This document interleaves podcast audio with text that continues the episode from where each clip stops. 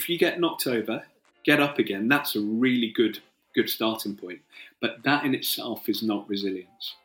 Resilience is then actually thinking, okay, very quickly, what did I do wrong? And how do I do it differently? I, if I run into the wall, I would be really stupid to get up and then just run straight back at it. i have got to be thinking to myself, how do I go over it? How do I go under it? How do I go around it? So the true essence of resilience is how do I do it different and better? Welcome back to the Run Alive podcast and the last episode of this first season. This episode is a really special one to finish off. It is a slightly longer episode, but it's just so rich in content and stuff that's applicable to our everyday lives. This week's theme is about having a healthy relationship with your passions and managing your mental health. And we're talking to someone with personal experiences of the highs and lows of both. I did attempt to take my own life, and it was only after that point um, that I finally got a uh, diagnosis um, of bipolar disorder, and Mind were a huge help to me and my family in terms of um, educating me about what it means to live with um, such a serious condition um, and giving my family and me knowledge, hope, dignity, and the strength to really rebuild my life in the way that I have. This episode is a little more running focused than usual, but of all the interviews we've recorded so far, this is the one that really gets to the heart of the vision of the Run Alive podcast. How what you can learn through running can make you a better person at home and at work, as long as you have it all in the right place.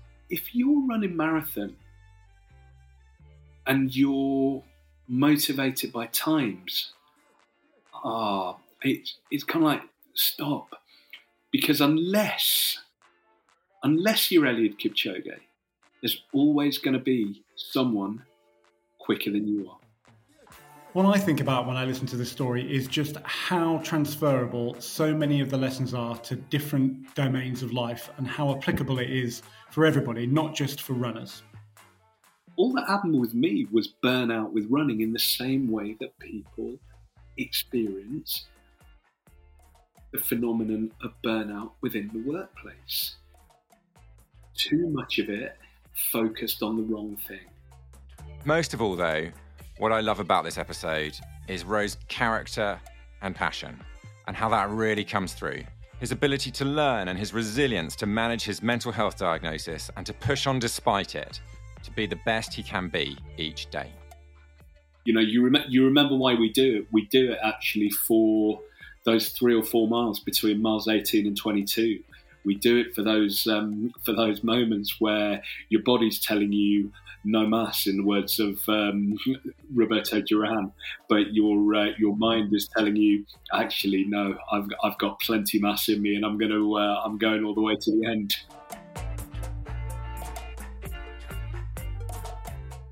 My name is Rohan Kallicharan. Um, by day, I'm an HR director.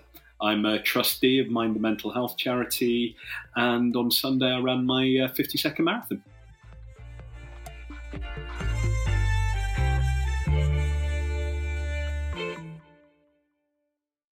Ro, what makes you come alive? Oh, where do we start? I mean, um, a Mohamed Salah goal is always a really good, um, good, good starting point. Um, although, uh, I mean, Liverpool haven't been scoring too many goals recently, but um, so there, there's probably a hint at my other huge passion aside from uh, from from running. Um, look, I mean, running always does. It's something which really does make me um, make me come alive. I think for me, and it's something you know we'll I know we'll talk about in a bit further detail. Um, in my work around mental health, the one thing I've um, really learned is to make sure every day that I do something, whether it's running, um, whether it's cooking, reading a book, but something which allows me just to absolutely separate myself from the day to day anxiety about tomorrow or worry about yesterday. Um, something which allows me to absolutely be alive in that moment and just live mm in in the present.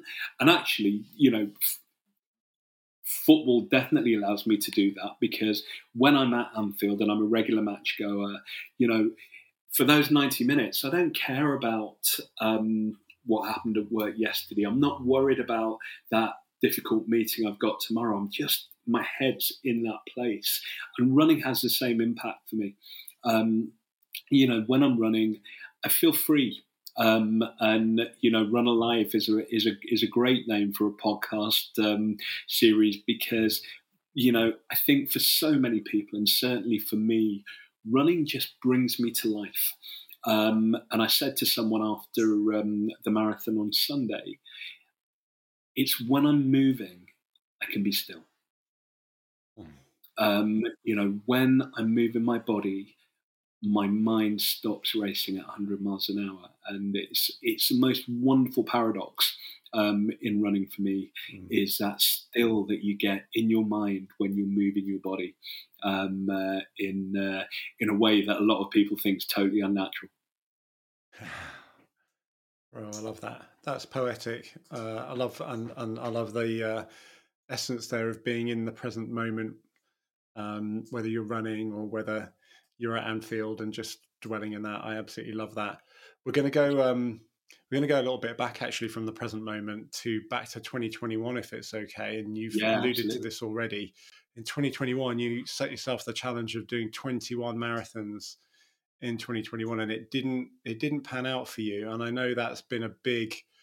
Um, that was a big event in life and in many ways you've t- turned it into some huge positives but take us a bit through the story and the journey of what happened there I've, I've been very lucky actually that I've um, in a in a running career which I started late in life. Um, I started running at the age of 39 2000 in 2013. I've been really blessed not to have um, very much by way of injury. Um, and I went to New York for New York Marathon in 2019. But I think I knew going into that that I was worn out. I was absolutely worn out. I'd um, uh, I I got married earlier that that year, which is the most amazing um, experience in life. Um, actually, I met Ed through my wife because um, the two of them have known each other for uh, for for a long time. Um, and you know that was wonderful, but it's an exhausting um, experience.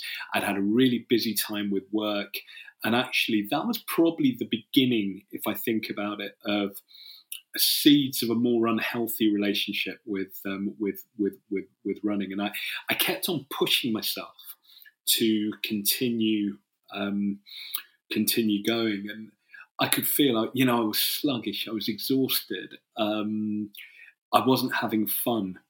And actually, the only reason I was doing it because was because I had this focus on New York. It was a major. It was this, that, and the other. I I didn't want to go to New York and uh, trundle around in you know what, what whatever it was. Actually, I'll tell you what it was because you know I didn't want to go to New York and run less than three fifteen. And uh, if if I if I go back, it it tells you a lot about focusing on the wrong things, focusing on the wrong mm. things. And, you know, I, I went to New York and my calf went um, very, I'm trying to think, probably about mile 12, 13.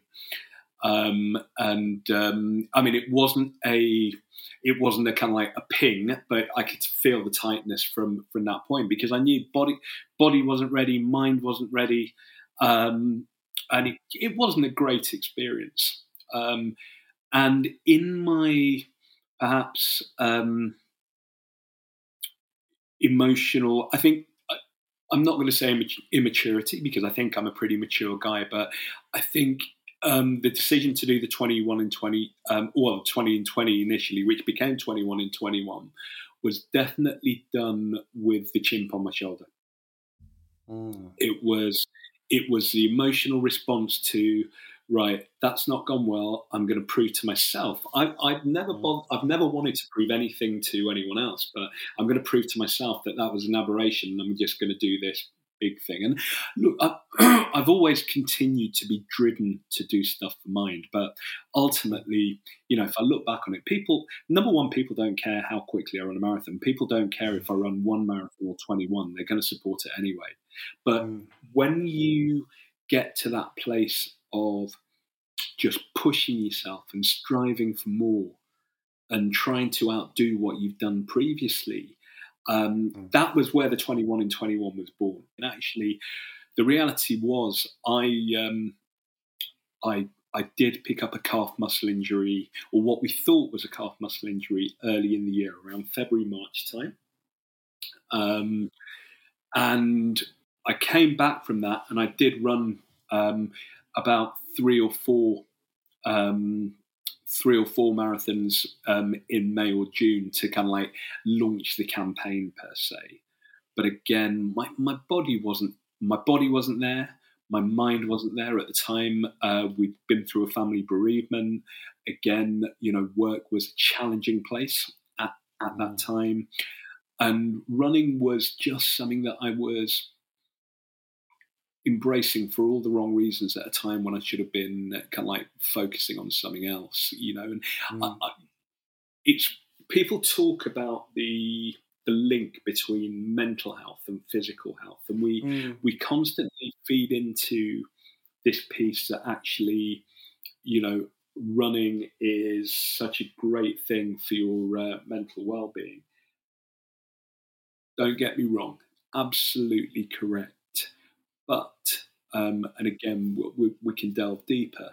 The reality is, it can also be exactly the wrong thing for your mental health at a, mm. at a given point in time. And, you know, for a lot of people, if they're, especially if they're living with perhaps an acute anxiety, mm. they're naturally going to have a higher heart rate than usual. And actually, mm. one of the perhaps untold symptoms of anxiety will be tightened muscles, tightened body. Mm. So imagine you're getting up in the morning, you've been trying to sleep, you've probably not slept. And what you've got is your heart's already racing at, you know, 70, 80 beats a, beats a minute. And my resting heart rate is mm. typically around 40. But, you know, I'm waking up I'm probably already at about 80. My body's tight as can be from this anxiety, and I'm mm. I'm pushing myself. No, you're going to get out the door and run. And it's you, ultimately, um, I was I, I was heading to an implosion. Um, mm. That that's the only way. I was I was on a one way one way ticket to to implosion, and that that came at the London Marathon um, in October of of 21, where the calf did go ping after six miles. Um, and it's only because it was my 50th marathon that I did. Um, I I limped, walked, um, oh. kind of like did did a did a funny hobble. I looked like, according to my mate, um, I looked like one of the uh, you know the walkers in the Olympics. Um, I look I look I look like one of um, one of those guys. And I was I was really grateful to the St John's ambulance crews on. Mm um, on marathon day. They are amazing. They're absolutely amazing. So every it's, it's, a really good job. I wore a calf compression sock that day, which I normally yeah. wouldn't do, because they stuck a new ice pack in the compression sock every um, uh, every couple of miles, which got wow. which got Gosh, me to that re- I mean, that really does redefine that kind of a sort of obsession with getting it done, right? And uh, yeah, I found yeah. what you said was really interesting because I, I, I'd love to I'd love to dig into this a little bit more because if I'm having a tough day, I go for a run, and that's something that gives me space. And I think that's a general understanding in the in the population that running is good for your mental health. But in this context, you're also particularly talking about where perhaps a relationship isn't quite right with running, or there's anxiety to deal with. Yeah. Tell us a little bit more about about how it, it might not be the best thing to run. Yeah, look, and for me, running is still really good for you, for your, for your mental well-being. You know, mm. um, I'm not going to get into the science of it and the release of endorphins and so on and so forth, but what I do know is I feel great when I get back to my front door. I've sweat a little bit. I've achieved something. Um, however, I think I always go back to um, you know there's there's so many memes that you see on social media, um, and that you always see that the, there's one that pop, pops up is you know the worst run you'll ever do is the one that you don't do or mm. something along those lines. It's that mm. it's that insinuation that that kind of like the one you'll regret is the one that you decide not to do. And actually, right. I think the biggest the biggest learning point for any of us is knowing to trust ourselves when we when we know actually today it's not going to benefit me. Mm-hmm. Today it's not going to benefit me, and I'd much I'd get much greater benefit from walking slowly mm-hmm. for seven eight mm-hmm. miles or sitting reading a book instead um, or going out on, on my bike. It's just learning to understand the marriage between body and mind. Um, so it's you know it's and and that's a process. It's a learning process. You know there there are some days when I wake up um, and it's not that I'm in a foul mood, but I suppose the old cliche: I've woken up on the wrong side of the bed. I am a little bit mm. not and when we there's two different types of anxious if you want to put it put it this way is you've got clinical anxiety i.e anxiety is an illness and then you've got anxious the adjective i am worried about something i'm worked yes. up about something and actually mm. sometimes the two meet but a lot of the time actually when people use the word they're talking about two really really different mm. things so there are times when I wake up and I'm anxious, the adjective. I'm a little bit fraught. I'm a little bit kind of, like, ah. I'm ready to have a, I'm ready to kind of like have a fight with myself in an empty room. Um, and um, actually, the best thing I can do then is lace up and go and let it all out on the tarmac on uh, in, in Battersea Park. And I don't half feel great for it afterwards. But it's up to me to understand when's that the right thing to do? Mm. and when is it exactly the wrong thing to do? Um, and there are going to be moments when i wake up and actually know i know right now if i run that is the worst thing i can do because it's just going to elevate my heart rate. Um, my mind's not going to be in the run or i'm going to push my body more than it should be because i ran last night. It's all of those things. It's it's it's holistic. Mm. Did you have to post Lon- the London 2021 experience? Did you have, have yeah. to some of the things you're talking about now, your realizations and the way you frame it? Did you go through a period of sort of renegotiation with with running, or a period of re really redefining it? And I don't, you know, take us as much as you want to, and much as you feel happy to. I'm imagining that wasn't necessarily that easy to sort of get re- redefine that relationship. No, uh, absolutely. And um, again, we were in that place of I am, you know, I, I go back to one of my um, tunes that I listen to when I'm uh, running uh, Titanium. Um, and, you know, we were still in that. I'm Titanium. Mm. I've just had a scratch. I'm coming back in uh, in a few weeks' time. Yeah. Um, and you know I, I, went out and I tried to run. It's kind of like ah, this isn't very good. So you know, mm. it, it, it it really was. I I at that point I wasn't prepared to negotiate. I wasn't ah. prepared to negotiate, and it was only um, so that was October twenty one. And it was only in January 22 when it was literally became chronic. Um, at that point where you know I was walking out the door to try and run, and I couldn't. I could walk, but like the minute I tried to do something, I, I, I couldn't. Um, I couldn't do it. Um, and eventually, I, um, you know, I, I did. Um, you know, my wife being slightly more practical than myself, she was kind of like, um, "You're a people and talent director." You've got private healthcare, which yes, I'm very blessed to have as part of my job. Um, kind of like, um, how about you go and see a physio instead of trying to diagnose yourself every five minutes? And I'm kind of like, why didn't I think of that? That's, that's a really like, that's, that's a great plan. Um, and we, we did. And it, you know, it turned out that I did, it hadn't actually been a calf injury. I'd actually, um, uh, I'd actually had a fairly serious Achilles um, uh, Achilles problem. So ultimately, I didn't run for the majority of 2022. Um, um, you know, what was that like? Because you kind of you you're at you're at this position then where you've got a slightly problematic, if you don't mind me saying, relationship with the sport that you love. Yeah. I think you mentioned work wasn't great as well at the same time. You're also injured. You're not doing that thing which gives you some mm. mental space. So, like, what was 2022 like? I mean, the start of it was great because um, I immersed myself in football instead. Um, Liverpool were uh, Liverpool were having a great time, um, and we, you went to Paris, didn't you? I think. Did, did you go to Paris? I did. I did.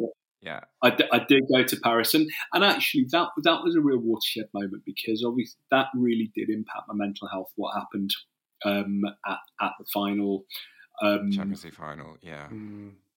Just quickly remind us, remind anyone who wasn't isn't a Liverpool fan, what happened? Yeah, and that was um, uh, you know the and it's the inquiry has said the policing by the French authorities yeah. was um, was really inappropriate. And um, and you were caught you were caught up in it, were you? I wasn't caught up in the crushing. Um, there was crushing okay. beforehand, which obviously brought back a lot of um, memories for mm. people of um, the Hillsborough disaster in 1989. What yeah. I was mm. caught up in afterwards was we were shepherded into a, a very isolated part of uh, Saint Denis, which is um, not mm. the nicest area of Paris. And, uh, you know, mm. one time where I, I have to say I, I was um, fairly frightened for, um, for, for, mm. for, my life that night. And uh, I remember I got I got back to London the following day, and uh, there, there, were a few tears. And yes, at that moment in time, wow, did I wish I could have run. Um, I really, mm. I really did. And yeah, last year was difficult on on on every level, really, because um, you know work was a was a challenging time, and hence, as I said, we got to the end of last year and actually made that um, made that call to step back. Um, obviously, I couldn't uh, process everything through uh, running um, running at all, and it did. It, it has a real impact. I put on a lot of weight. Um, you know, my typical um, running weight's probably been about twelve stone, just above. And by the way, for any listeners, we shouldn't ever pay attention to numbers. It's it's around how we how we feel. I want to be clear about that. But sometimes the number tells gives gives an indication. Um, and you know, when when I finally did have the courage to step on the scales um, on 31st of December last year, I was um, around 14.6. Um, so ultimately, I think you know, mentally and physically, I was in a pretty, um, a pretty, pretty difficult and dark place. What was it that made?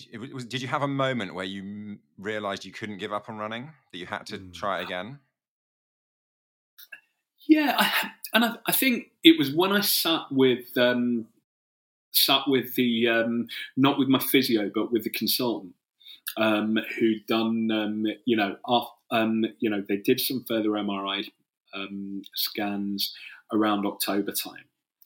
Right.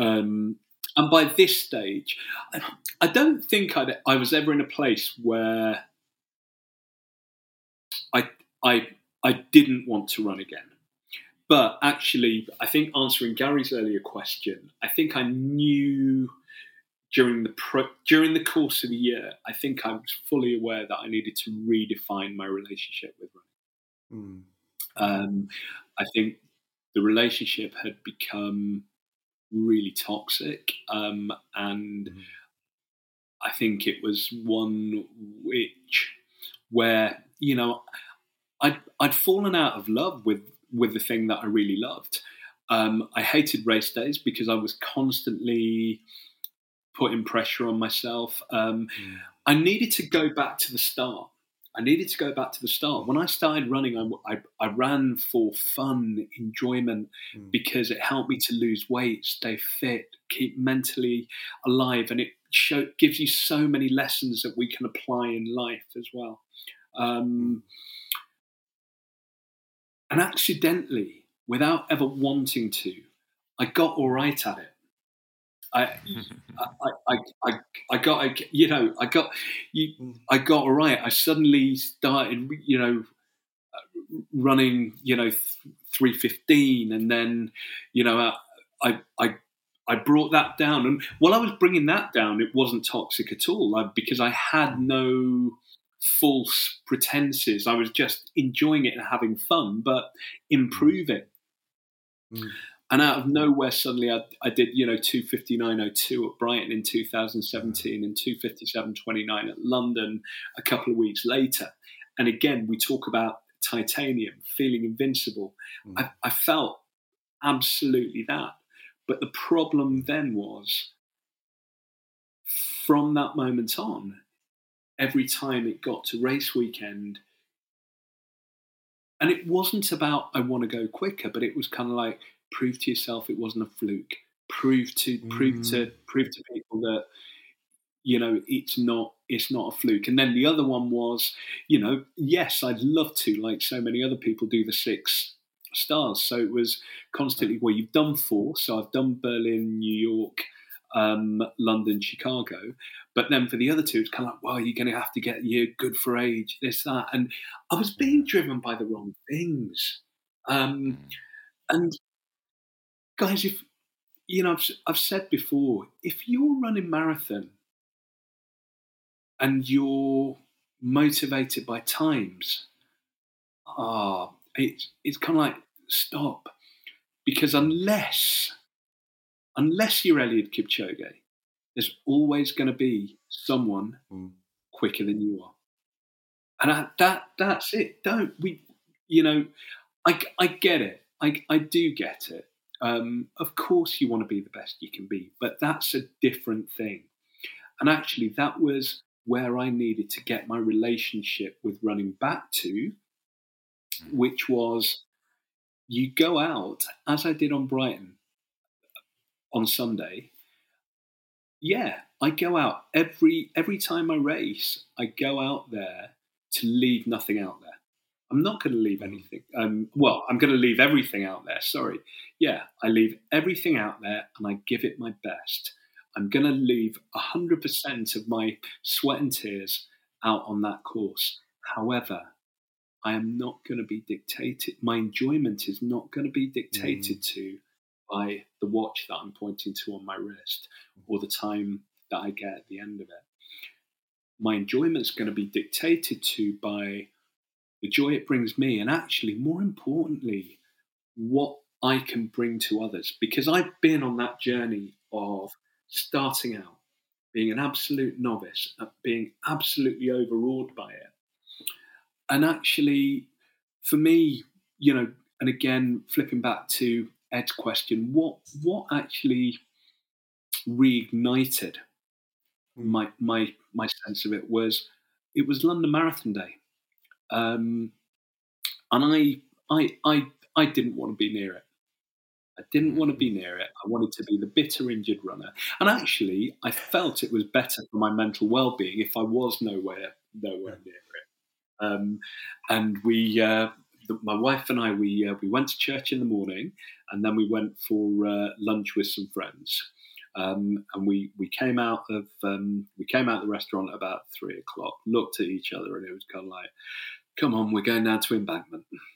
Um, mm-hmm. And went out, found the uh, mind cheering spot, um, and I suddenly realised, yeah, you know what, this is much more fun. Just um, uh, just giving everyone the biggest shout they've ever had in their lives. And one of the things that I've done with Mind, because obviously you know, I've been part of Team Mind and their marathon teams now since 2014. Is, you know, I um, I always every year give a talk to their marathon teams around the journey, around Mind's impact on my life, around you know the fun of the you know marathon journey.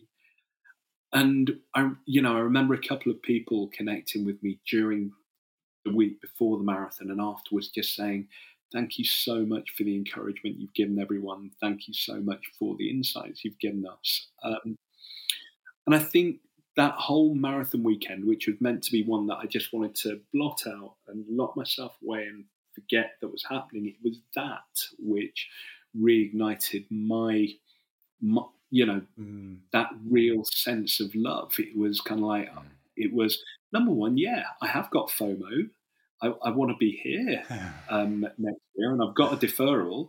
Um, but more importantly, it was understanding that I could impact on the lives of people through running, even when I wasn't running. Um, and I could still bring my unbridled joy in running to to others in in a different way, and that just helped to to reset reset everything.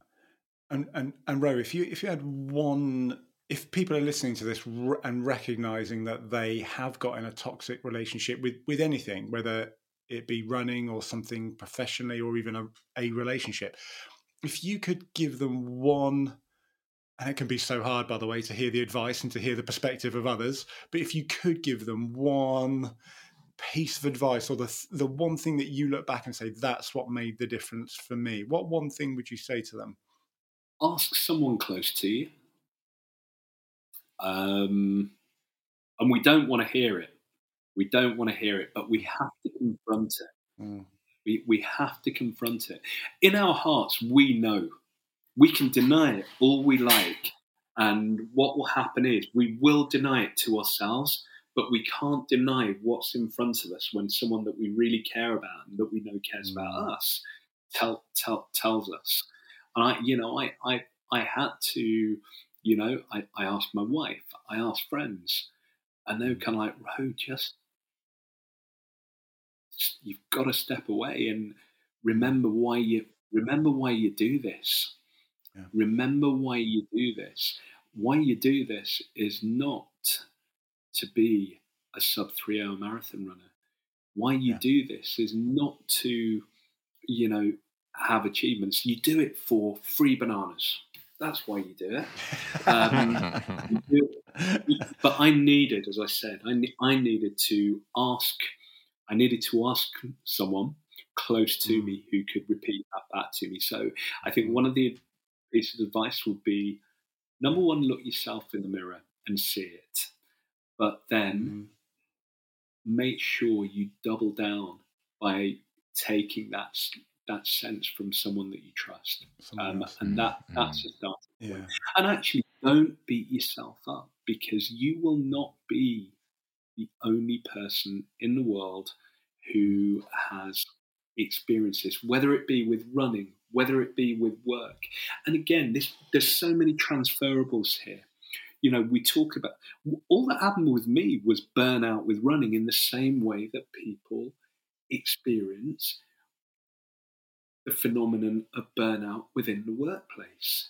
Yeah. Too much of it focused on the wrong thing. Mm. And that's how people burn out. It becomes yeah. toxic.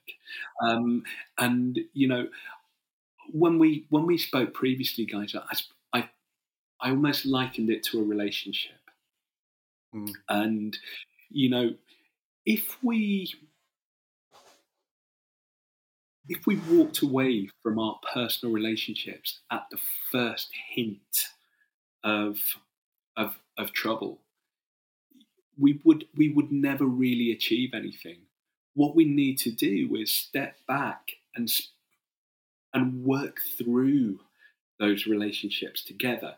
And actually, Running and I have had to work through our relationship together.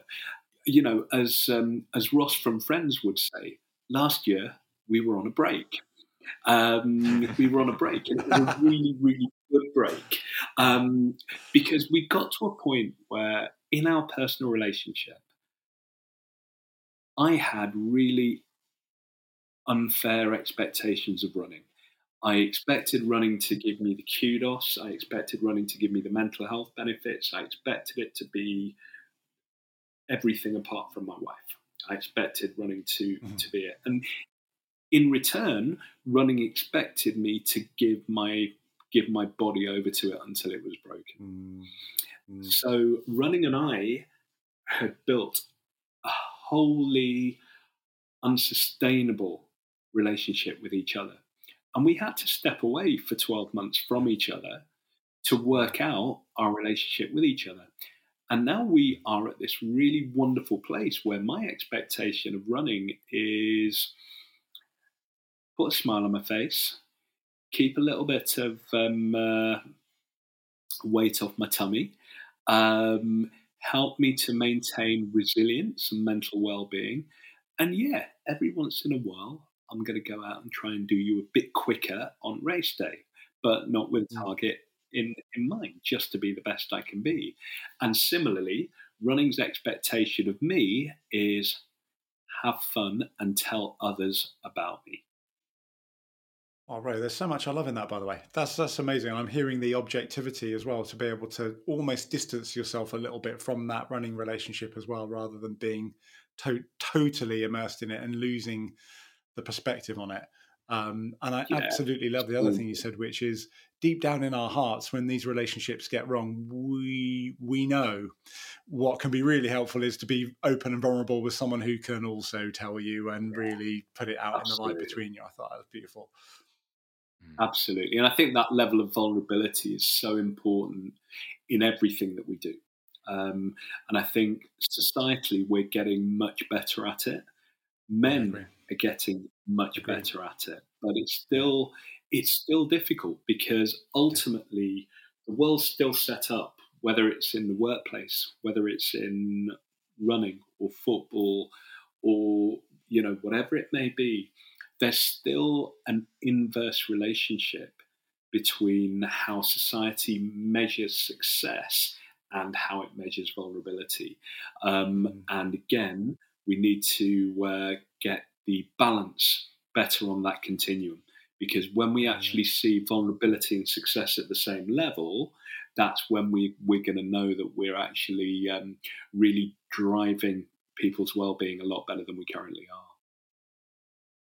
Yeah, Tell us about um, uh, just sort of developing that a little bit. There's um, when we're talking about being vulnerable or not, there's this kind of oh, I'm going to grit my way through this. I'm going to, I'm not going to be vulnerable. I'm going to overcome, right? You know, I'm just going to.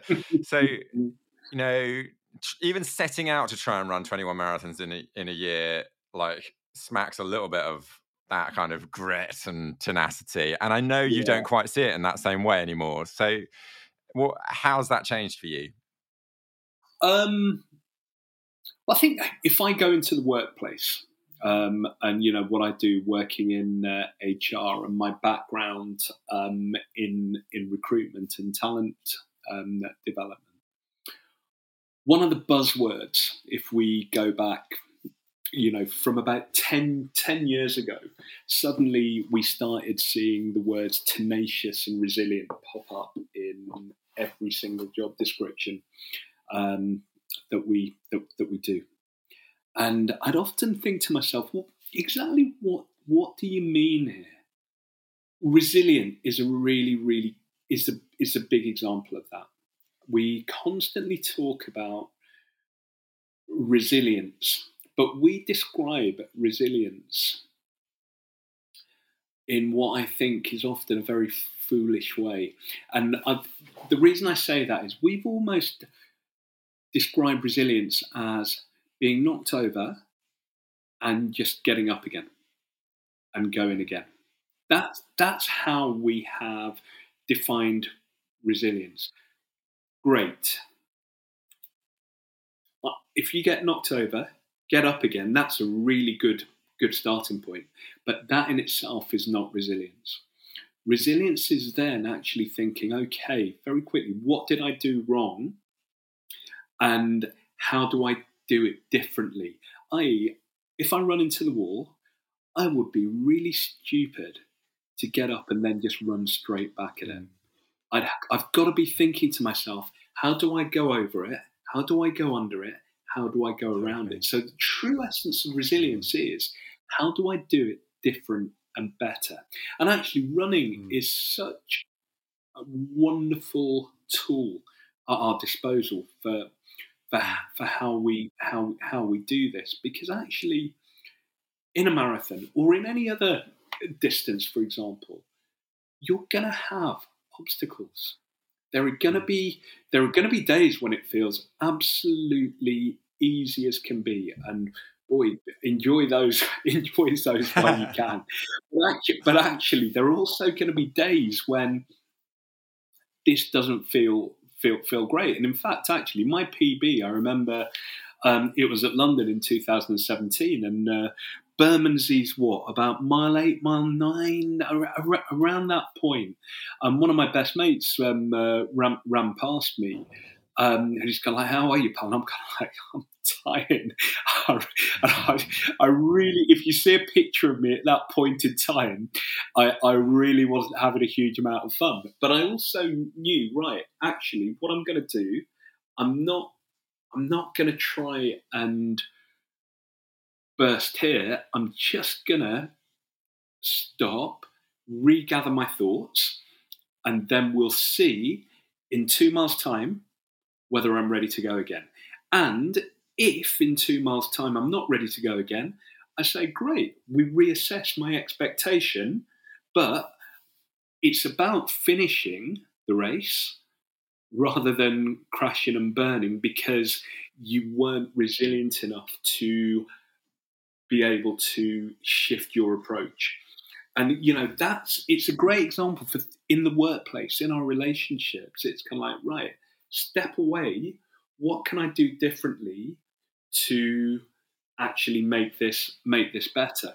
And you know, for, for me, running has really taught me that art of um, resilience. And even on Friday, um, on Sunday, why did I think Friday? But on Sunday, driving down to uh, the marathon on Sunday morning, Claire was kind of like, "You, you okay?" And I'm kind of like, "Yeah, I'm just going to go out, have fun.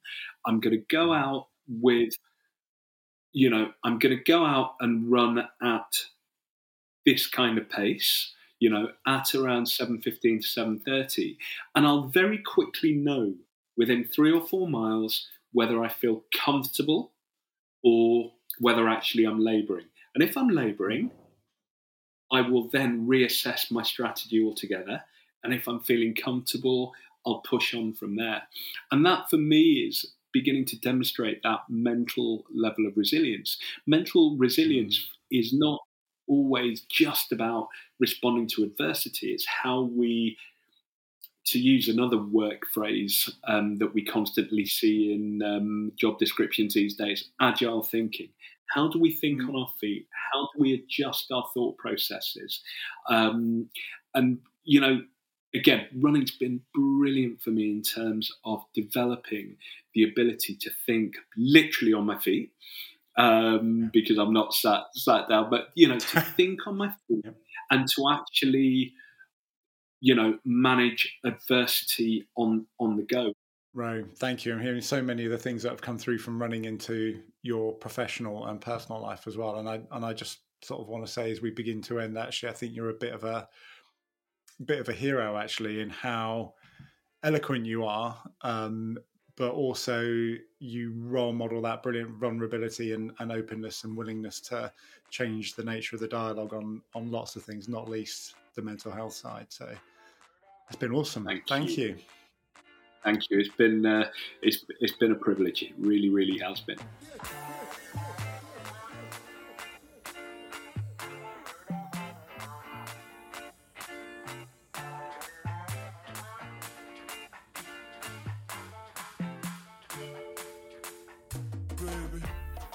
Wow, Gary, here we are again.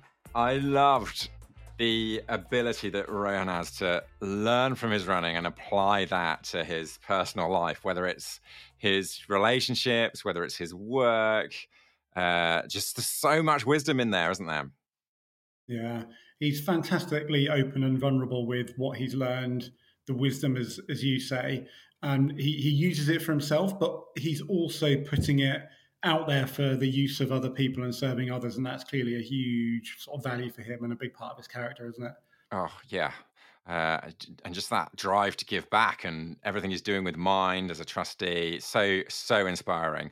I really loved what he said about resilience though um, and that picture he drew of like not be, being real resilience if you're just getting up and running back straight into the same wall and how you know it's just so important to think on your feet and try something different and work out a way to go round and i think that's what we want to talk about for this week's go do.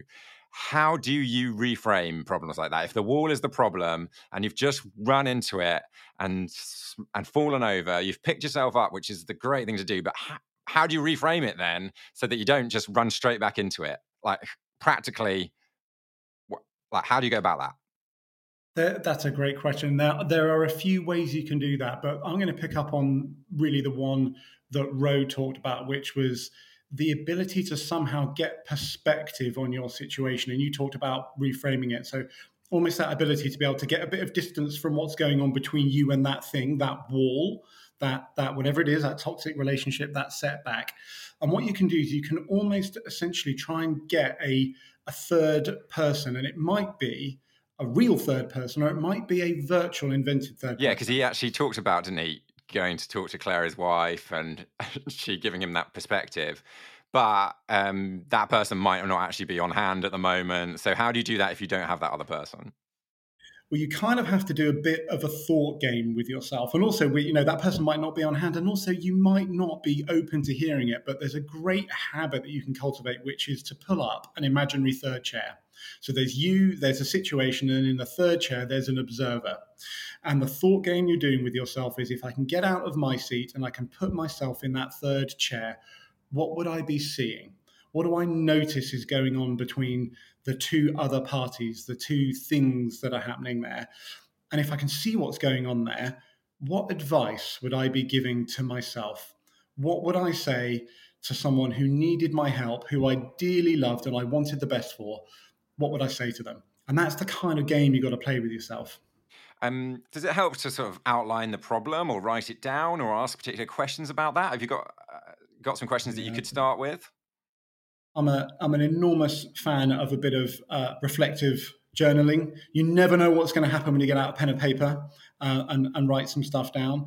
It's it's also um, I think can be easier maybe a little bit to be vulnerable with yourself rather than in front of other people. So give yourself permission to to, to be open. I think the big the big question you can start to ask yourself is, you know, what advice would I give myself in my own best interests? Mm. If it, and if it helps, you can imagine someone who you really kind of like or respect or love giving you that advice. What would they say to you? If you've got a hero who, if they were observing you in that situation, what what would they say to you? What uh, words of wisdom and love would they have for you about how you're approaching it and how you need to go about doing it differently? Mm, okay, so this is good because you sort of outlined the problem. You're seeing it through someone else's eyes at a slightly different angle, and then so how do you take that and then sort of get it to practical things to do? Like how do you take those those away? I love a plan. Me, how do I walk away with my plan? So maybe give yourself just permission to write down three things you can do differently, or even notice what it is that is triggering you in this situation. So you raise a little bit of awareness of okay, this this is what's going on. This is how I'm going to know that this is happening to me.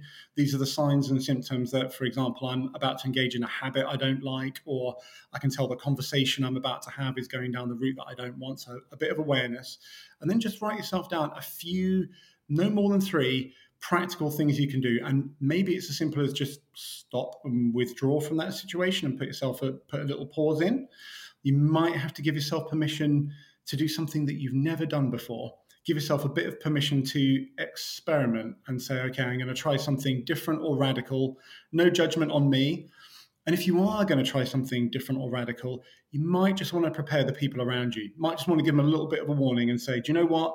Um, today I'm going to do this differently, or normally this happens, but I'm not going to do it, or you might see me do this, please don't worry, or I hope you don't mind, folks.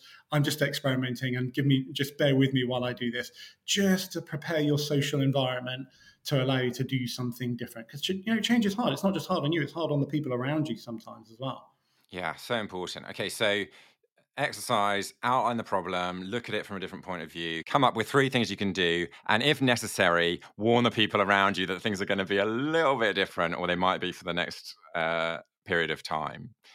Exactly. Um, I think we're going to put these notes on the show notes so that you've got something to um, refer back to, so you can just download a little PDF that we'll put we'll put there. Um, I think that's a great way to really build some resilience and remember and just come back to that that moment that Rose said. It's not true resilience to just grit your way through and try and run through the wall. You've got to kind of get some perspective and get a different angle and work out how you go over, around, or under it. Yeah, love that. So we've come to the end of our first season. This whole project is something that I've been mulling over for several years, and so it feels well like a real achievement to have launched it we've got some really interesting interviews out there too, and there have been some great highlights.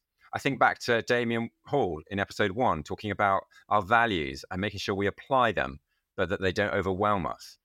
And then more recently, I loved our conversation with Matt Gilder, the Vaporfly Vicar, and how he's really found joy in running and found a way to keep it in balance in his life every time I think about Matt, it just uh, makes me smile. And yeah, we've put so much into getting this first season out. I've almost lost sight of the fact that we've been speaking to some really exceptional people. They've shared their stories, their lessons, and they've been happy to let us into their lives a bit. I especially loved talking to Laura Siddall. Um, I've done duathlon, even a couple of triathlon, uh, obviously lots of running, but having that conversation with her and hearing how she goes about being absolutely at the top of her game and building that team was was huge. And I really like talking to Alex O'Gorman. I've said to several people um, that great bit of wisdom he shared, which is how you do anything is how you do everything, just to sort of underline that consistency that we all bring to the different domains of our lives. It's it's been great stuff. Oh, it has, and and not to forget James Riley, who um, last week was talking so openly about the bravery and the challenge needed to start something new.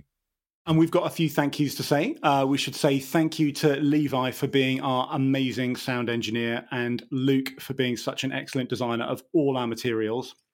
And a huge thank you to everybody who's given us some feedback, both the positive feedback and those of you who've been kind enough to share what would have worked better for you if we'd made some changes. Uh, for us at this point, there really is no such thing as bad feedback. It's all just really, really helpful data to help us get better. So, looking ahead, we're already planning season two, which will likely be live in September. But we may also have a couple of surprise episodes dropping over the summer. So, do hit subscribe or follow so that you don't miss those, and we will surprise you with them just as you're about to go on your summer holiday so you can listen to them on the beach. And our dream for this podcast is that it's really useful to you. So please do send us your feedback. You can uh, message us on Instagram or LinkedIn, or just send us a good old fashioned email at hello at runalive.co.uk. And also, importantly, if you would like to be on the RunAlive podcast, you know what we do, what we're all about. If you've got stories to tell and lessons to share and running goes through your life, then uh, reach out to us and uh, possibly you might be on the next season or a future season.